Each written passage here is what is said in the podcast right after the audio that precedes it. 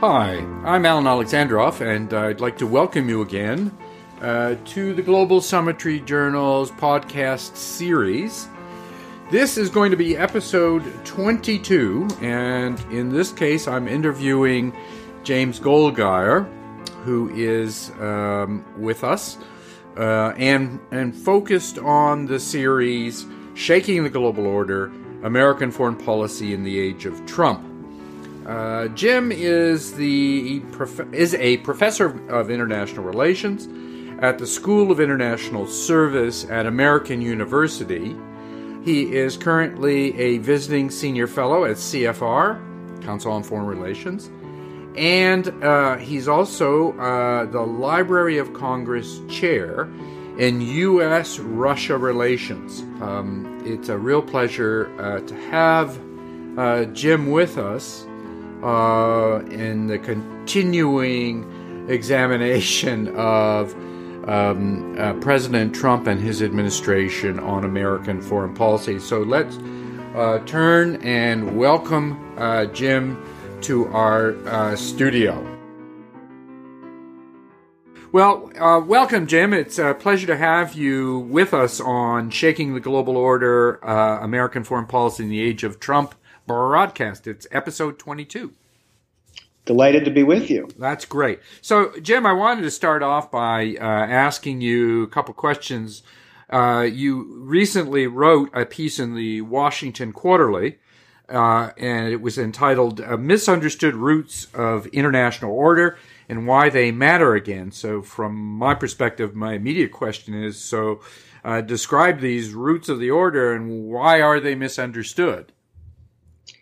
Well, I think the most important thing to realize about the order is that while most people think of it in the context of the Cold War and the US Soviet rivalry, that's not why it was built in the first place. It was, of course, adapted uh, to the Cold War and the US, Canadian, European, mm-hmm. Japanese, uh, relationships at the at the centerpiece uh, and and the G7 and so on were were all adapted for the for the Cold War. The the order was built by people who in 1944 and 1945 were focused on the past. These are people who had gone through two world wars and a Great Depression. Uh, you know, we're marking uh, this fall the the 100th uh, anniversary of the armistice, the end of of the First World War. Mm-hmm. Uh, they then, you know, had a brief period, the interwar period. They then had a depression. They then had a Second World War, and they were eager to do something about what they viewed as the causes of those devastating events. And and so I take it in part that. Uh, uh, you don't agree with our, our colleague uh, Graham Allison from Harvard, who recently wrote that it was exactly uh, that that this was accidental and a product of uh, of the Cold War. It had nothing to do with the period prior uh, prior to the end of the Second World War.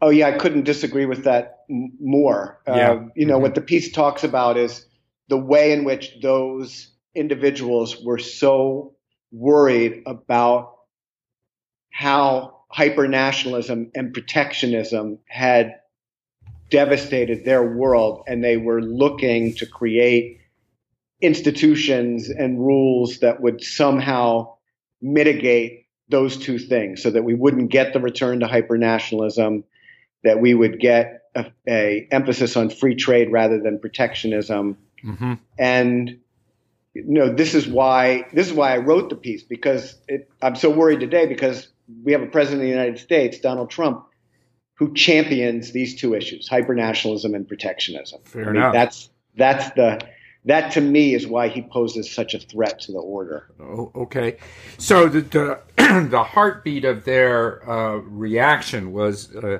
to try and deal with uh, hypernationalism and protectionist trade that they saw as as really the causes, the root causes uh, of the conflict, obviously 1939, etc.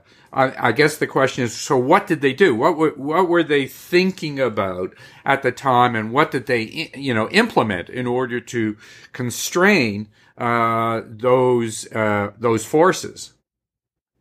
Well, you know, particularly on the on the economic side, with the creation of the International Monetary Fund, mm-hmm. Uh, mm-hmm. the uh, the World Bank, uh, what you know was initially the General Agreement on Tariffs and Trade, and and ultimately in the 1990s becomes the World Trade Organization. Mm-hmm. Uh, the goal was to try to create some mechanisms that could stabilize the international economy and a process by which uh, countries could pursue, especially at the beginning in manufacturing, you know, lower trade barriers uh, so that you would be able to grow ov- overall global trade. Also, you know, the the United Nations was seen as an important body, and and it, of course, does truly become a casualty of the Cold War. It can't really operate as intended. Uh, because of the U.S. Soviet rivalry and the fact that each had a veto. Mm-hmm. Uh, but clearly, a, a, huge rationale for the UN was a notion of collective security that would really work in the way the League of Nations hadn't, whereby you you would have an international community that would be able to do something if strong countries felt uh, that they sh- they had reason to invade their weaker neighbors. And you know, again, it doesn't, it's not able to really operate during the Cold War as uh, right. uh, intended. But but as soon as the Cold War is over, you have the phenomenon of Iraq invading Kuwait in August of 1990, and the UN then does work as intended. The international community comes together and uh, forces Saddam Hussein uh, the mil- his military to leave Kuwait, and Kuwait returns as an as an independent country. That's that's exactly that scenario of 1990-91 is exactly what the founders were hoping they could achieve uh, back in 1945 when they set out the, mm-hmm. the post-war order. Mm-hmm. Well, you know what's interesting, and many would suggest that the 1990s are the anomaly uh, that uh, you know, obvious. Uh, yes, the UN may have, at least for a period, operated uh, in the way it was thought and intended to be by by those who were attempting to create it, particularly among uh, American officials, but not only. Um, British officials and others. So, you know, in the face of the Cold War and so forth, what was the system that, you know, was constructed uh, in order to deal with the issues of hypernationalism and protectionist trade when you've mentioned already the um, the the GATT, but what else was there? What else was put in place in the face of a world that was divided, obviously, between East and West? Right, and so the fact of the matter is, you know, what we now call the liberal international order was essentially the confined to the West during the Cold War, and then expands after the Cold War is over. Probably the greatest example is what starts out at Europe as the coal and steel community and eventually becomes the European Union. And mm-hmm. important to remember how how much the United States supported the integration of Europe and the effort to uh, eliminate the problems that nationalism had created in Europe prior to the Second World War. And mm-hmm. you know, the European Union was an extraordinary achievement for Europe and for the United States. The United States should take a lot of pride in, in the way in which it supported European integration. Again, huge change now with the President of the United States who uh, has tremendous antipathy toward the EU mm-hmm. and an EU that now views the United States under Donald Trump as uh, as a threat. Mm-hmm. Well, I, I, yeah, let me let me get to some of these pieces because clearly there are a variety of actors that are needing to respond. But before I get there, I presume that you acknowledge or and, and accept uh, kind of the John Ikenberry view of that order that we were you were just talking about, which was that it was basically American led. Uh, you know, it was for all practical purposes there was the U.S. as the hegemon and a whole variety of actors uh, that it focused on, let alone dealing with you know the questions of the Cold War, which would be the Soviet Union and and communist China at the time, um, and and what then were those you know kind of institutional elements there that were critical uh, to th- that development. I mean, do you do you accept Ikenberry's view of, of, of the American leadership? I do. It was absolutely critical. I think that's one of the reasons why it's you know so interesting to think about today what elements can continue if the United States no longer leads. But you know certainly the economic institutions uh, were there right. from the start. Uh, with the onset of the Cold War, uh, you do have the U.S. system of alliances, and so you uh-huh. get, for example, NATO, which becomes uh, a very important piece of this. And and I think one of the things that comes with U.S. leadership is also U.S. violations of the very rules that it was championing. and I think this is why you get so much criticism today. I mean, you know, there are a lot of people who will rightly say about the liberal international order, well, you know, it was never all that liberal or all that international or, or all that orderly. Right. Uh, and I, and of course, you know, things like the Vietnam War uh, were uh, you know, huge mistakes on the part of the United States, and the United States was often hypocritical mm-hmm. uh, as uh, a leader. But still, at the end of the day, there was some notion that the U.S. and its allies, again, the Europeans, Canada, Japan, you know, ultimately uh, South Korea and Taiwan, that there was, you know, that there was an emphasis on democracy, on free markets on respect for the rule of law, respect for human rights, uh, and that these things were important, and that the United States was willing to to bear some burden in being a global leader mm-hmm. uh, because it found the promotion of these things to be in its interests. Right, and uh, you know, I take it, and partly what you already described. Uh, our good f- friend, uh, the President of the United States, uh, seems to look rather askance at exactly bearing uh, these kinds of burdens. Right. So, from his perspective, basically, you know, he always has this thing about everybody's laughing at the U.S. Right. Everybody. Right. it's basically that. Yes. The, so the U.S. defends everyone else, and our allies, our friends, you know, which other presidents have seen as enhancing American power mm-hmm. and strengthening the U.S. role in the world. After all, the U.S. in its in its global role and in its relations with countries like China and Russia is hugely advantaged by having allies. Trump sees it quite the opposite. He looks at allies as a drag on the United States, mm-hmm. that the U.S. has paid for defending them while they got rich, uh, and that they're just laughing at us, and he's going to put a stop to it. I see. Okay. So, and you mentioned one of the, and I'd like you to kind of focus your attention on it. Uh, one of the um, uh, institutional elements, particularly on the security dimension, which is uh, NATO. Uh, and and what you know, this is a subject you've looked at. So, what does NATO and the obviously the countries that make up NATO? What do they do in the face of Trump's skepticism over this uh, alliance structure? Well, it is a conundrum for them, and I think they have two basic choices, and they're not mutually exclusive. But, you know, the thing that they have to try to figure out is how seriously do they take his rhetoric, which is very anti ally, right, versus the policies that are largely unchanged from where they were before. And so the Pentagon under Secretary Mattis, certainly, you know, the ambassador at NATO, uh, Kay Bailey Hutchison, you know, have made strong statements in support of NATO, has strong popular support on Capitol Hill, strong support among the public.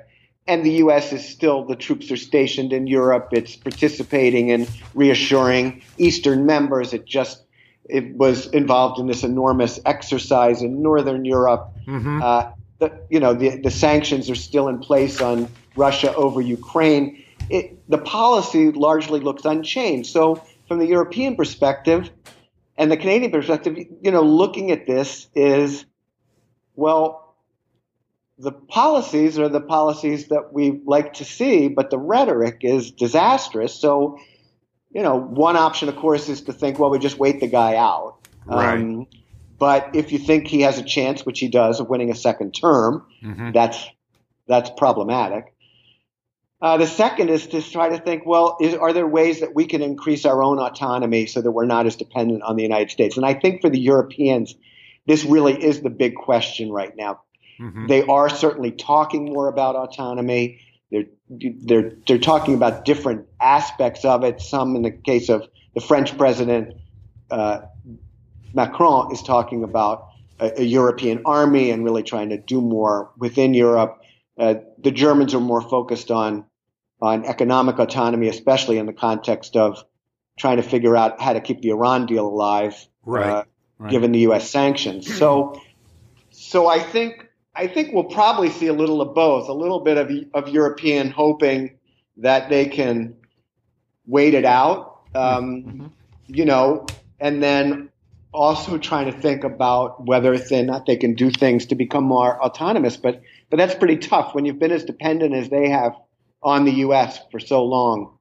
It's tough to change course. Well, and let me let me drill a little uh, further down because you know in in combination, obviously, with NATO, there is, and you've raised it and the importance of it, um, uh, the development of the EU. But I mean, let's let's be let's be evidently clear on this.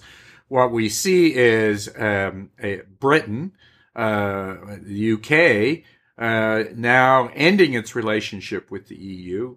There's a significant fight going on between Brussels, that is the EU headquarters, and the Italians over this question about uh, spending. The Germans, of course, have driven a very tough line on austerity.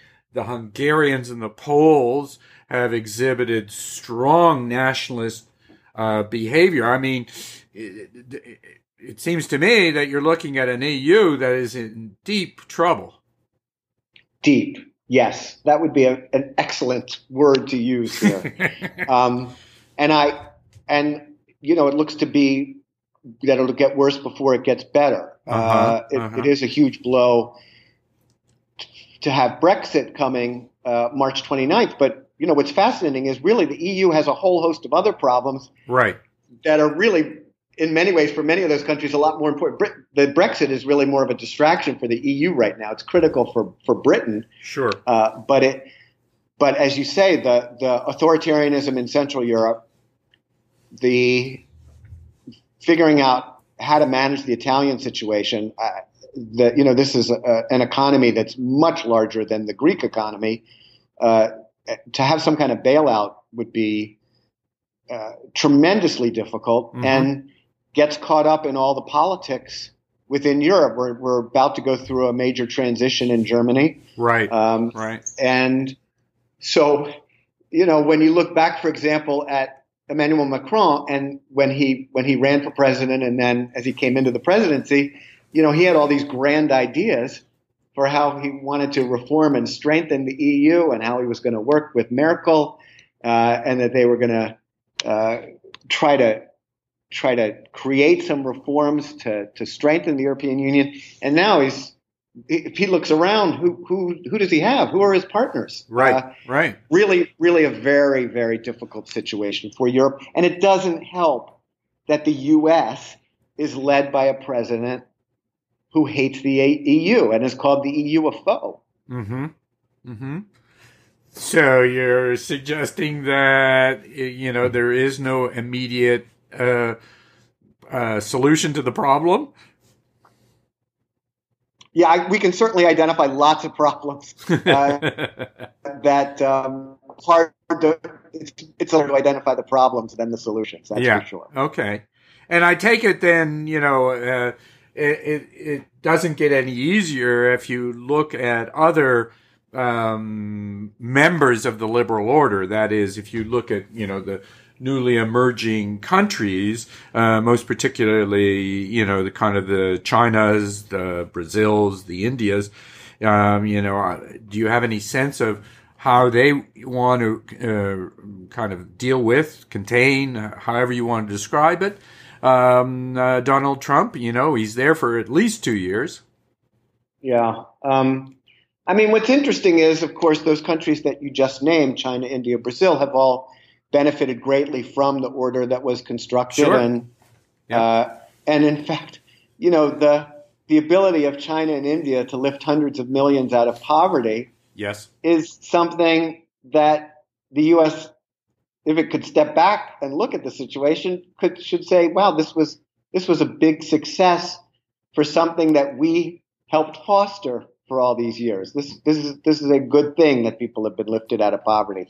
But of course, it's created this sense of China uh, as the rising threat to the United States. And, right, right. You know, but I, I think if we separate out China, India, Brazil, you know, we look at China, clearly there were economic issues that needed to be addressed and issues that were of concern not just to the United States, but its other, mm-hmm. but other liberal partners, and was one of the reasons for the Trans-Pacific Partnership among the 12 who uh, initially were part of it. And we see the 11 going forward without the United States because uh, they see this as very important. And, and partly that was created as a way to try to, to try to deal with China and the, and the um, concerns uh, about economic practices in China. It'd be a lot easier for the United States to address those if it was actually working mm-hmm. with its partners. Instead, the United States has chosen to slap tariffs uh, on you know lots of countries, uh, including China. We now have this trade war uh, with China that has negatively impacted, for example, soybean farmers in in Iowa who. Uh, uh, may have voted the way they did on Tuesday because of the because of the impact that that has had. India, you know, is a pretty status quo power. Right, uh, right. Is, has a history of being non-aligned. Uh, isn't looking to be, you know, allies with anybody. Look, is looking for help as it looks at China and Pakistan, and um, is. Uh, but there's always there's there's sort of a limit to the partnership there, and, and India also has a has a has a much more positive view of Russia than uh, the U.S. and its allies right, have had. Right. And then Brazil, which has just gone through this election, that has just you know elected uh, someone who you know looks to be to the right even of the people we've been talking about in the U.S. and Europe. Uh, you know, creates creates challenges there. So I think what it really does is really puts it really puts the other members of the G7 in a really difficult situation. Mm-hmm. Uh, mm-hmm. You know, Japan, Canada, EU. What do what do they do to try to keep fostering sort of liberal principles? We've seen the efforts in trade again, TPP continuing, uh, the EU and Canada, EU and Japan.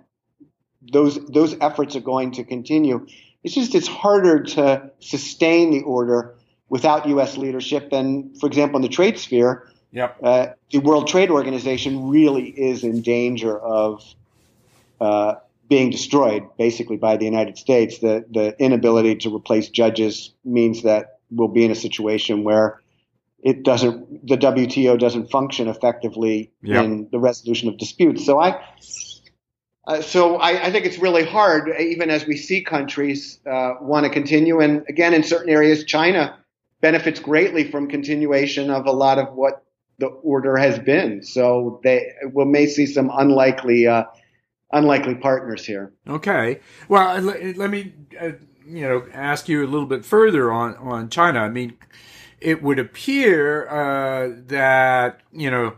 Uh, the Trump administration has shifted. Obviously, the conflict and rivalry over uh, over trade has you know resulted in what you described, which is these uh, the significant imposition of of tariffs, right? Uh, and they're in the kind of national security world. Uh, they're, they're, and including that the speech uh, early in the month by uh, Vice President Pence, which seemed to signal uh, or conclude kind of the end of if I can use the term engagement with China, into an, an, a view which is that it's a rival, that it needs to be contained. Of course, that's something that the Chinese always argued anyhow, but mm. uh, leaving that aside, the question is so how, how do we deal with U.S. China policy in the face of um, America's uh, new uh, foreign policy direction? So I think the thing my sense of the calculation within the Trump administration is that they calculated that the U.S. could withstand this trade war better than the Chinese. Mm-hmm. And they were going to impose these tariffs and basically that the Chinese would have would have no choice but to back down. That's my sense. Okay. Um, and I think they, I mean, you know, how does any Chinese leader back down in the face of something like that? I mean, if you're not giving if you're not giving a Chinese leader some way to save face in the, in a in a conflict, uh, I don't think and you know any Chinese leader would have to respond. Right. And so right. I don't. I, I just don't see this ending. I, I think the um, and, and that's one of the things that's just really that's really puzzled me about Trump. You know, it's so much been about how he can make better deals. All these past deals are terrible. Right. And you know, in the two cases where we've seen deals, the the Korea U.S. deal and then the new NAFTA we basically had, and you know, especially with the new NAFTA, you know, a year and a half of a lot of unpleasantness just to get us back basically to where we were with NAFTA plus TPP. So it's it's not really clear what the overall strategy is, other than we're going to try to push our weight around and show throw our weight around and and you know show these countries who's the boss. Yeah. And I, I just, I don't really think that's going to work uh, with China. Okay.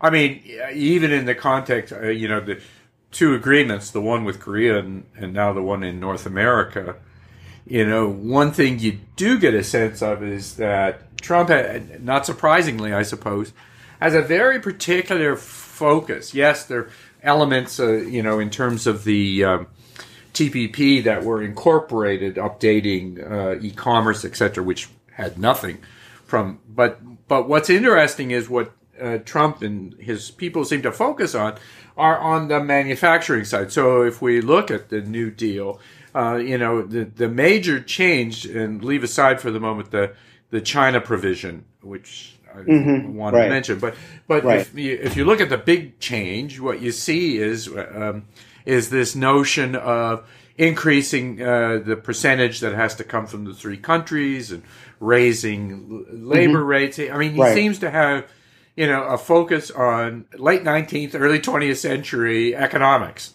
Right. I mean, am I am I being uh, unreasonable in in interpreting him that way?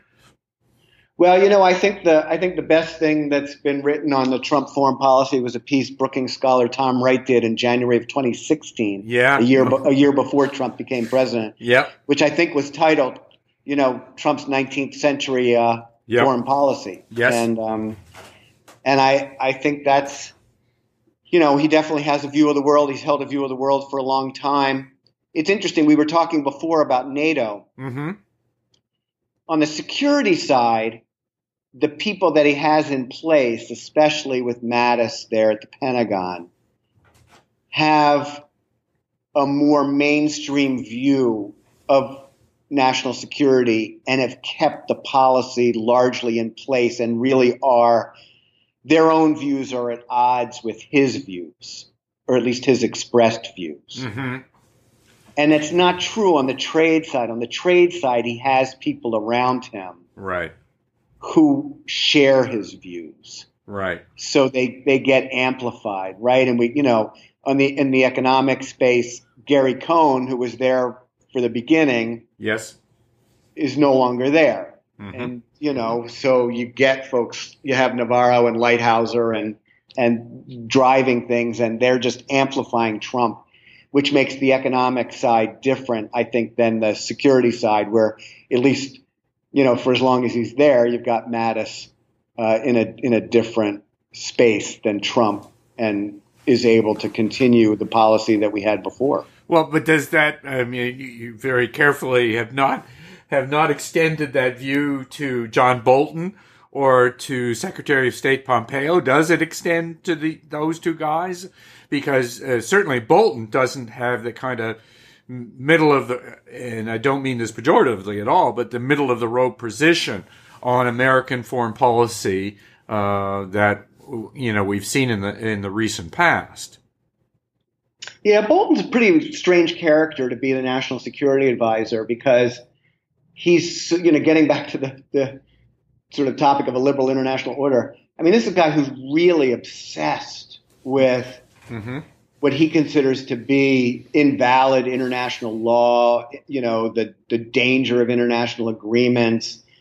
I mean, think about the fact that the National Security Advisor of the United States gave his first speech as National Security Advisor on the International Criminal Court.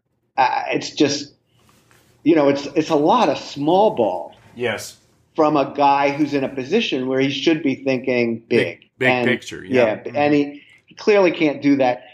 You know, the other place where it's interesting, of course, is with Russia, because Trump certainly has talked about wanting to have a better relationship with Russia. Right. Um, you know, the one place where that was obvious for trying to create some U.S. Russia collaboration was in arms control, uh, trying to renegotiate the Intermediate Range Nuclear Force Treaty from 30 years ago and update it. Right. And also extending New START, the Strategic Arms Agreement that expires in 2021. And there, Bolton clearly told the president, you know, this is a bad, these are bad deals for the United States. And right. I mean, Trump had already expressed that with respect to New START when he came in, but um, you know, this sort of walking away from the INF treaty. So really, the one place where there might have been actual cooperation between the U.S. and Russia is now gone uh, by the wayside, thanks to Bolton and his. Um, you know, he he just doesn't like international. He doesn't like agreements. He doesn't like treaties. He doesn't like arms control. well, and and so and uh, then I'll raise uh, Mike Pompeo because you know in particular Pompeo is is trying to deal with ha- is dealing with um, uh, the fallout from the uh, U.S. North Korea meeting and the potential for another meeting, you know, how, how do you, how does Pompeo handle that? I mean, it would appear, you know, the recent threats by the North Koreans that they may restart their nuclear program, et cetera, et cetera. So where is uh, Pompeo on that and what can he do? Well, you know, the North Korea situation ha- has been so badly handled. I mean, I think we were all relieved that we left the fire and fury behind us. right. Uh, and of course, you know, Trump created this massive crisis and then swung wildly in the other direction uh, with the bromance with Kim Jong Un, and and uh, you know, has really sort of made a mess of things by making claims about things the North Koreans had agreed to that there's no way they would have agreed to what Pompeo and the president have been saying, which is essentially a unilateral uh, disarmament by mm-hmm. North Korea. It's not going to happen. Right. So, and I think one of the one of the things that I guess it's not so puzzling, but you know they they created this position of an envoy for North Korea, uh, Steve Biegun, who had worked on Capitol Hill in the 1990s, had, had worked for Jesse Helms in the 90s, had worked in the George W. Bush administration, uh, then went into the private sector and has been at Ford Motor Company for, for a number of years, and they tapped him to be the, the envoy for North Korea. Mm-hmm. Well, let him do his work. I mean, let him have quiet meetings with North Korean counterparts and painstakingly build some kind of relationship that would move a negotiation forward. And instead, it's so much public drama mm-hmm. that is really um, it's not very helpful, and I just I, I just don't really uh, understand okay. uh, what Trump gets out of it. so so let's go back to the big question then. Uh, can uh, I mean my impression in listening to, to you is that you think. Uh, notwithstanding everybody's, you know, disquiet, that hunkering down may be the only kind of uh, possible solution at the moment to uh, to Trump policy. But can the liberal order, in fact, survive um, the Trump administration?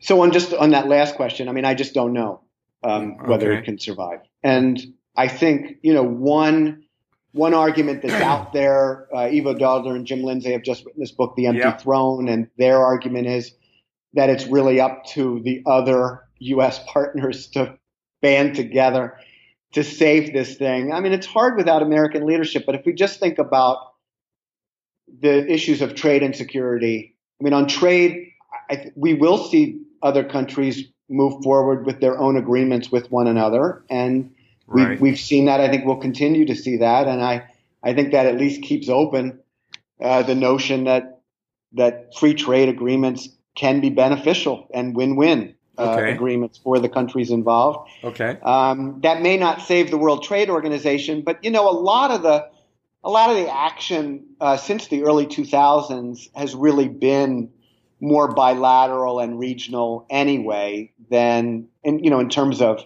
I mean, the, the rounds, the old notion of these big rounds that we used to have with GATT and then the World Trade Organization, we'd have these huge multilateral agreements. Right. It's sort of gone by the wayside anyway, and, and we were really seeing more bilateral and, and more regional, smaller type of, of arrangements. So so that may not be such a loss. I think the dispute settlement mechanism that the World Trade Organization has provided, I think that will be a loss. So that's unfortunate. And I don't, I don't really see how we get um, around the Trump assault on that.